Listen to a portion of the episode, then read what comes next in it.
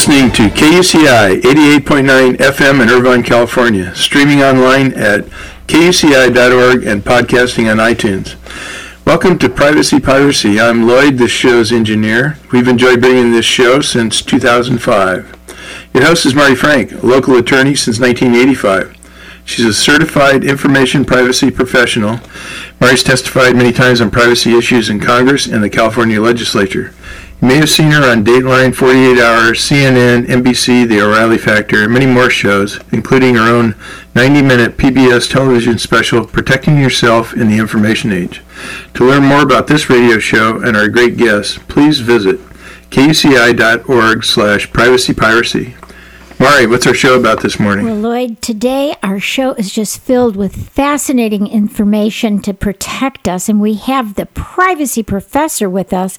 And if you haven't heard her before on our show, she's such a welcome guest. We just love her. Rebecca Herold has over 25 years of systems engineering, information security, and privacy experience as a professional. She is CEO and founder of the Privacy Professor Consultancy, and she's co founder and president of Simbus LLC, which is an information security, provi- uh, privacy, technology, and compliance management cloud service for all types and sizes of organizations. And she has authored 18 technology, information security, privacy compliance books, and the most recent being the ISACA or ISACA Privacy Principles and Program Management Guide. And she's authored hundreds of book chapters and published articles, and she's just filled with the most incredible wisdom and very, very enlightening. She also serves as an expert witness for information security, privacy, and compliance issues, and she has numerous awards and recognitions throughout her career. And she serves on many boards. She's a fre- she's frequently interviewed. We've had her on several times, and she appears regularly on an Iowa morning news television show, which actually you can see it uh, on YouTube, which I just was watching recently today. Um, she holds so many certifications that it would take me about five minutes just to read them all. But she is based in Des Moines, Iowa, and her business sites are privacyprofessor.org, RebeccaHerold.com, uh, and Simbus360.com. And I'm just thrilled to have you back on, Rebecca. Thanks so much for joining us. Well, thank you for having me back. I always have so much fun speaking with you, Mari. Yeah. You know, I you and I were just talking about shimming. mm-hmm. and mm-hmm. we've talked about skimming before, but this was a, a new one with all of these new credit cards and debit cards that have the chip. So, would you explain how shimming works? Yes, definitely, and it sounds like a dance, but it's not. um, it's it's basically a new way of trying to take advantage of the vulnerabilities in new technologies, and that new technology is that little chip on your credit cards and debit cards. So, you know, if you've used those now, and most people um, now have replaced their Stripe only card with the chip card. So when you use them at an ATM machine or at a a check uh, machine or any type of payment machine, you stick that into the machine and you have to leave it there for a while while it gets your, your data from it and then you pull it out. Well, with shimming, what the crooks do is they take that machine and they pry it apart and they have this very thin device that they stick in between where your chip is on that card and the actual reader part of the machine. So in other words, they're shimming that device, that um, that item that's going to, to take that data from the chip. They're shimming it in between there, and then they close the machine up again. And so every time someone comes to that machine, if the machine is not configured with all of the security, meaning if that machine does not also require your three digit card number, security code number, and it, it's four digits sometimes. But you know, a lot of machines don't ask for those security codes. So those machines are the ones that are at risk. So what the crooks do is they, they shim in this device and then everyone who comes and uses that, it collects the data from the credit card, and then what the crooks do with that data is they can actually take that data and then they can go out and make their own fake credit cards. So there's um, a big criminal practice of actually creating all of these fake actual plastic cards now with the magnetic stripes on them hmm. that contain your stolen data from that uh, shimming device that was in there. So um, it, it's starting to become much more popular, and the crooks are shimming this device into these machines in places typically farther away from where people might not see them. So you know, like at um, at gas pumps,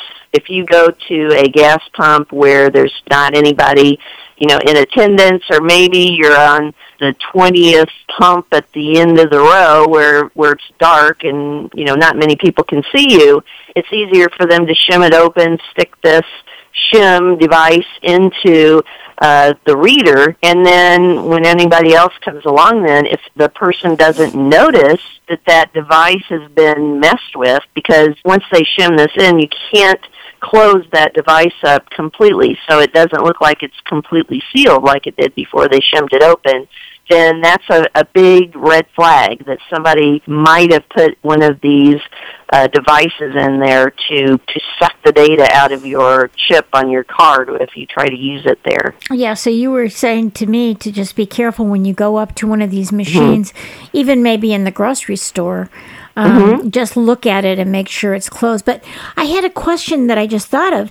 If if I have to put in my three digit code from the back of the card, how does that protect it from shimming? Well, because the device is looking for that to be entered, and the way their uh, that chip works you know, when you have the chip, you have the data automatically being pulled down from the chip into the card reader, but you always have to use the keypad to put the extra code in, right? Right. So that entry point where the, the numbers are keyed in for your security code, that doesn't come down through that shim device. Uh, it, it is entered in through a different pathway. So that's why, you know, if, if that's required to have the system say, oh, okay, this is a, a good card, we can use it because of the security device, then, you know, the data is not going to be coming through in a way that it will be able to see it. It'll, um, in some cases, it'll be encrypted, or in other cases, it'll just jumble to a point where you can't read it. But um, it's that extra step of requiring that ah. security code to enable the data to be read from the chip, that is the key thing. And uh, researchers have shown that a lot of those readers were not created by the financial companies, you know, that own them and put them out uh, they just decide, oh, well, we'll skip that extra step oh. because, you know, what are the chances that somebody's going to uh, do anything with this chip card anyway? Those chips are so secure now, we don't have anything to worry about. Well, um, now they do have something to worry about because of these these shimmers that are being used. So, see that it, these uh, crooks that are using the shims are kind of taking advantage of uh, the tendency of some organizations to think that they can skip uh, skimp on security controls because they don't realize what the true risks are out there if you don't have a full set of security layers in place. Wow. So I'm really wondering, you know, how we've had um, all these uh, security breaches, which this obviously would be a security breach if you had, for example, all the grocery stores, you know, mm-hmm. had this. Um, happen. And um, I just wonder about that. Would that be considered not a best practice? That if the uh, the standard of these you know of these chip machines are that you should put in that three digit code and mm-hmm. they don't. You would think there'd be a lot of liability exposure huh? Oh definitely. I would think so. And you know if when the investigation would take place they would probably not just even go to the actual business where it's used but they'd probably go to the vendor that provided that machine right. and ask them, well, why didn't you implement this um, last step in the security controls in entering the code? Because if you would have, that would have stopped the shimmers from being able to gather all of this data and then be sold out on the dark web to mm. make all these fake credit cards. Oh my goodness! So I just had one other question because you know you're really you know getting me all excited about this. Yeah. So what if? Oh, so it wouldn't matter then if I say if I've used my chip card and mm-hmm. um, and it doesn't ask me for the three digit code, which they haven't. yeah. Then um, what if I put in my three digit code? Would that uh, alleviate well, that problem or no? Not really because it's it's programmed built into, into the, the, program. design. Yeah. Yeah. it has to be within the design of the the device that's doing the reading itself. So you know, it it probably wouldn't probably give you some sort of error that you know you're I hitting see. buttons when you shouldn't be hitting buttons. Right, but, right. Um, yeah, so that there's no way that the people using the machines can really fix that problem because that's an engineering problem of the folks that actually created the devices. Yeah, that's another reason why to never use a debit card. You know, credit cards again, you're you're covered by the Fair Credit Billing Act. You mm-hmm. never if you see anything that looks fraudulent on your credit card, you just call your credit card company and you take care of it. You're never going to be held responsible. But if you have a chip in your debit card, which I don't have a debit card and I never will, I have a you know just a bank card that I can use an mm-hmm. ATM. I can't use it as a credit card. So, um, but I would imagine they could just steal the money right out of your account, right? Yeah, just uh, just like you could with any other debit card. Right. And, and something I'm noticing too, you know, a lot of us, I don't use debit cards either, but I know I have two uh, sons, 17 and 19, and my 19 year old, he doesn't write checks. He says, I like to use my debit card. I like to just, you know, be able to use that, and that way I know exactly when money's going in and out of my bank account. Of course, I've had a lot of talks with him, too, about the risks involved. Yeah. And so he hears my lectures about all these risks, too. So he's like, well, I, I'm pretty co- uh, careful, Mom, so, uh, you know, I, I look out for that. But I guess my point is, I think um, other generations are using debit cards much more widely than um, than I am. So, and you know, you and I are. So, uh, there might be a group out there that's pretty vulnerable if if that's all they're using are debit cards yes. as opposed to credit cards. Yeah, I had the same thing with my daughter, and um, instead, what she's done after she got hit with her debit card being abused fraudulently, that's mm-hmm. when she got a prepaid credit card, which is what ah. I recommend to mm-hmm. as long but you have to keep looking at it to make sure that you're, you know, seeing how much is on there, but a prepaid de- uh, credit card if you're going to be careful with it is going to be safer for fraud as long as you don't lose it and somebody else can use it, you know. Yeah, exactly. and you don't have your code uh, actually written on the back of the card so right, don't right. forget it. right, right, right.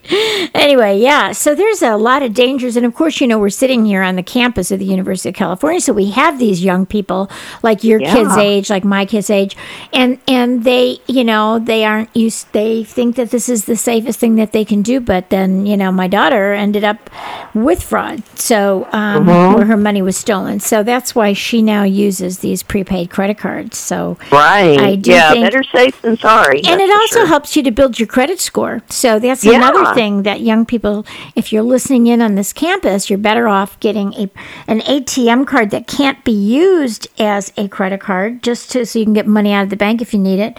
Um, Mm-hmm. But but get prepaid credit cards and watch them carefully and take care of them carefully, and it's going to build your credit as well. So Oh, exactly. you know, so that's a good thing. Wow. So let's talk a little bit. You asked me to take this privacy test. Yeah. yes. And I did it like a good girl because I followed what my privacy professor told me to do. let's talk about first what it is, and then we'll we'll do a couple test uh, questions with our audience. Okay? Yeah. Oh, definitely. So with my Simbus 360 business, why, you know, it, as you mentioned earlier, it provides uh, services for all sizes of businesses and so on, and it provides all the things you need for a security and privacy program, such as training and pri- uh, policies and procedures and risk management. And within the risk management, why we spent a couple of years building a super automated risk assessment, and then we also have a, another type of risk tool that we call a risk evaluation that you can ask more high level questions of to get a really quick look into the risk levels within the business. And, you know, I've been thinking over the years as I get my friends asking me to take these online internet quizzes, you know, take this quiz and see what kind of dog you would be or, you know, what your color is. You Never know, heard that be, one. yeah, oh yeah. I, I turned out to be a Doberman, which is good because I have a Doberman, so that was a perfect match. But, you know, after you take them, it's just over. And I thought, well, why don't I, you know, I could use what we spent two years making. I could use a part of our automated system, and why don't I make something similar, except I would actually help the public uh, to raise their level of awareness of different security and privacy issues. And so as we were coming up on Data Privacy Day, which was on January 28th, why I was trying to get it ready and it's like, let's, let me think about what are some important issues that I could put into a, an evaluation, a personal privacy evaluation to help people to really address some of the, the things that I see is something that the, the public is commonly, you know, doing things that are just messing up their own privacy. And so I created this uh, nine question personal privacy evaluation so that folks can go out there and in the three different sections I tried to put the really common mistakes that people make. So that first section has to do with using passwords and, and other types of authentication. And then I thought, well, why don't we you look at also in, the, in another section, put three questions in there about daily activities, and that's where the shimming came in because most people use uh, sometimes daily ATM machines and, and self-pay checkouts and so on. But also within it, I put a question on social media and also um, on communications because people are texting and, and just sending email and all that. So I put questions in that section about those topics. And then for the third section, I wanted to hit on things that maybe they don't do every day, but are very, very important to do and where I see people commonly making mistakes and, and putting their own privacy at risk. So that has to do with data disposal. Data disposal has been a problem ever since you know you could write on paper and, right. and put it out by your curb. So data disposal is one. Making backups, which people are notoriously bad about making backups of their own personal information, or if they do, they don't store them correctly. And then encryption. People don't use encryption enough. So that's kind of the background of why um, we created this personal privacy evaluation. It was for something to have fun and free to, to make available in honor of uh, you know Data Privacy Day, but I really want people to use use it every day. And then if I get enough people liking it, then I'll make other ones. But uh, besides that, you know, for the one to five minutes it takes to actually answer the questions, I also wanted to have something that people could take away from it. And so I thought, well, why don't we create a report to show not only the result, but also provide some graphics to show some charts so that way, you know, people love charts. They love being measured to see where they fall and and have uh, certain tr- uh, titles put into how well their proficiency is. So um, if you fall in different levels, you get a different level of privacy proficiency and you get a chart. And then I, I gave along with that some tips for each of those questions that they could use as they go forward after they've taken this. Yeah, it's great. Let's try three of them. Let's try one from each of the categories and just put it out there now. Um, you oh, know, just yeah. let's play it, and then people who are either driving by or they're listening in on the web or something that they can just do that, and then we'll give them the website that they can go and take this free evaluation. Okay, okay sure. Okay, yeah, so definitely. let's do the first. I've done this, so but that's fine because I've I've gotten my recommendations and everything. So That's right. so let's let's take the first one and do the answer. The uh, tell what the possible answers are. Okay, so uh, for the first question, well, one of the things that has been uh, done wrong by people forever is just your password format. So for the password format, the question is uh, which of the following most closely matches what you do consistently or whenever possible when you choose your password. So the first option is you use the least number of characters allowed to make them super easy to remember, and you stick with primarily words found in the dictionary. So that's your first choice. Uh-huh. The second choice is you use strong, long, and complex, meaning upper and lowercase characters, numbers, and symbols, passwords in some places, but not all places. The third uh, option is you use those strong, long, complex uh, passwords everywhere possible for all your passwords. And then the fourth option is you use a combination of words and numbers, but they're easy for you to remember uh, whenever possible. So, um, you know, it, it, it's a little bit uh, easier for you to remember them from one site to another. Right. So, which one did you choose for that? I Mari? think, it, well, I think I chose the second one because uh, for some things I I have to admit, for some things that I go on to that I'm supposed to have a password, it means nothing to me.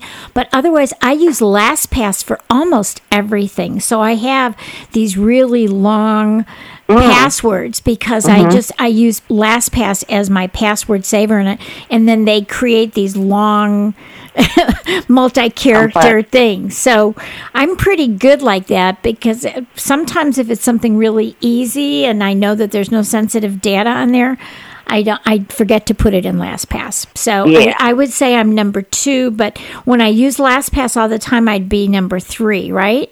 Okay, so if you were the number three, that would be the privacy guru yeah. um, level. So that's the best. That's the best answer. Now, uh, using number two, that's still pretty good. So you're doing pretty good there. That would be considered of a medium risk because you know you are mostly doing those strong long passwords wherever possible. But in some places, you know, you might not if if you think the um, risk isn't as large as possible. But um, this was a question that was inspired by some recent studies. I mean, just um, in January of this year, why there was a Pew Research study and it shows that you know the passwords are still being so easy that they're creating. And uh, almost 40% of the people answering it said that they use the same password for all their accounts and they're very easy to uh, remember. And then another um, study done by SplashData at the end of 2016 found that we're still using those same darn passwords. The most popularly used password is still one two three oh. four five six. Oh my god! Oh my god! I know. So this one was kind of to hit that, and and as you saw in your report, you know, I put some of that information into the right. to the report, and then also some tips to do. So yeah, so that one you you were you know you're medium. You're not quite at the privacy guru, but yeah. I know that you in your real life are really at the privacy guru. so so that's fine. Yeah. So what do you think about some of these password managers like LastPass? Oh gosh, you know I have mixed feelings because um, there have been times when some of those password managers have been compromised. Right. So right. what I lean towards is if you use a password manager, get one that you can actually load locally or on one of your external drives and keep it so that that external drive, like your backups, is not consistently attached to your computer.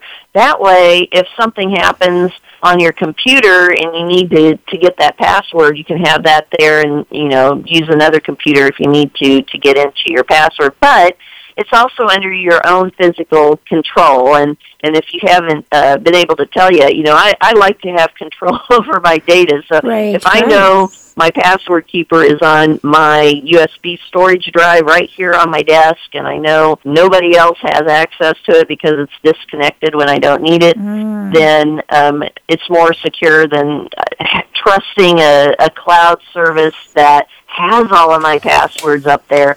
Um, and if they ever get compromised. Now, if you have a password keeper service that keeps everything encrypted and they tell you you know, we don't have the decryption key. It's up to you to make sure that you know how to decrypt this. Right. That's that's a better one because if uh, you are still the only one that can decrypt it, even if it's in their cloud, then you know that others aren't going to be able to get into it as easily either, and you don't have to trust the employees of the the company that right. you know they might not decide to do exploit their insider threat and go rogue on you. Yeah. So you think that like having it on a your uh, like IronKey or something like that that has Yeah. that you just put in with a thumb drive and that's your thumb drive. You can use that, and to be quite honest, I'm still using my old-fashioned. Um, I write it down and I keep it locked in my safe here at home. Yeah. Uh, a lot of people say, "Oh, you write it down. Why would you ever do that?" Well, because where I'm at in my office, I'm the only one that can get into my safe, so it's pretty Right, safe right. and it's not digital, so people can't get to it through my Yeah, I have that too. either. Yeah, Yeah. I have I have it backed up in a lock cabinet. Right, right. hmm Okay, well we're we have just a let's see, let me see how much more. Well, let's do um another one from the second thing because I think this is so fun to to just go through these and then we'll give Oh, the great. website. Yeah, so we've got about three more minutes. So let's let's do one more. Okay. So, um, how about uh, from section three with the consistent habits? Um, how about the data disposal? So, on data disposal, check the one action or choose the one option that most closely matches what you do when you get rid of, which means you're selling it or you're putting it into the trash or you're donating it to someone. Mhm. Whenever you get rid of your digital storage and computing devices. So, choice one is you irreversibly remove all data from computing devices, smartphones, and storage devices, or you physically destroy them. Mhm. Two is you do not remove data from storage and computing devices that you get rid of. Three is you think you have removed the data once or twice that you get rid of, but you don't typically remove the data. And then the fourth option is you remove the data from your computing devices you sell or you donate, but if you're uh, getting rid of them in other situations, like you're just throwing them away, you don't get rid of them. So which of those four choices? Number one. All right. You irreversibly, that is the best one. So you're Yeah. definitely the privacy guru there because if you don't get rid of that data, um, you know, others are going to be able to get access to it. And that's how a lot of crooks, they actually go through some of them uh, go to the actual locations. You know how you can take your electronics and dump them off in unattended areas. Well, the crooks go in there and, and they will get those. Um, if there's not good physical security, they'll get those devices and they'll just take all of the data off of everything that they can find. So you need to make sure that you do that. And a lot of other people think, well, if I donate these devices Well, to be resold clean them. yeah, but they think they will. So it's Oh. like, no, no, don't don't think that others are going to clean up your data for you. You know, that's your responsibility. Well, that's perfect. What a great way to end. I want you, um, please, Rebecca, would you give the website for that that free test? Because there's so many good Yeah. questions, and I think the report that you issue afterwards is wonderful. So, oh, thank you. Yes, you go to Simbus360.com, S-I-M-B-U-S 360.com backslash personal hyphen risk hyphen evaluation. It's perfect. Well, we are just out of time. So also you'll go to um, to privacyprofessor.org and we love you and people can find you also at our website at privacypiracy.org and they we link to all your websites as well. So thank you Rebecca. We'll talk to you again soon. You're oh, terrific. Well, O- thank you so much, Mari. I enjoy talking with you every time. Okay, sweetie, take care. You've been listening to KUCI 88.9 FM in Irvine and KUCI.org on the net. Thank you. The opinions and views expressed in this program do not reflect those of KUCI, its management, or the UC Board of Regents.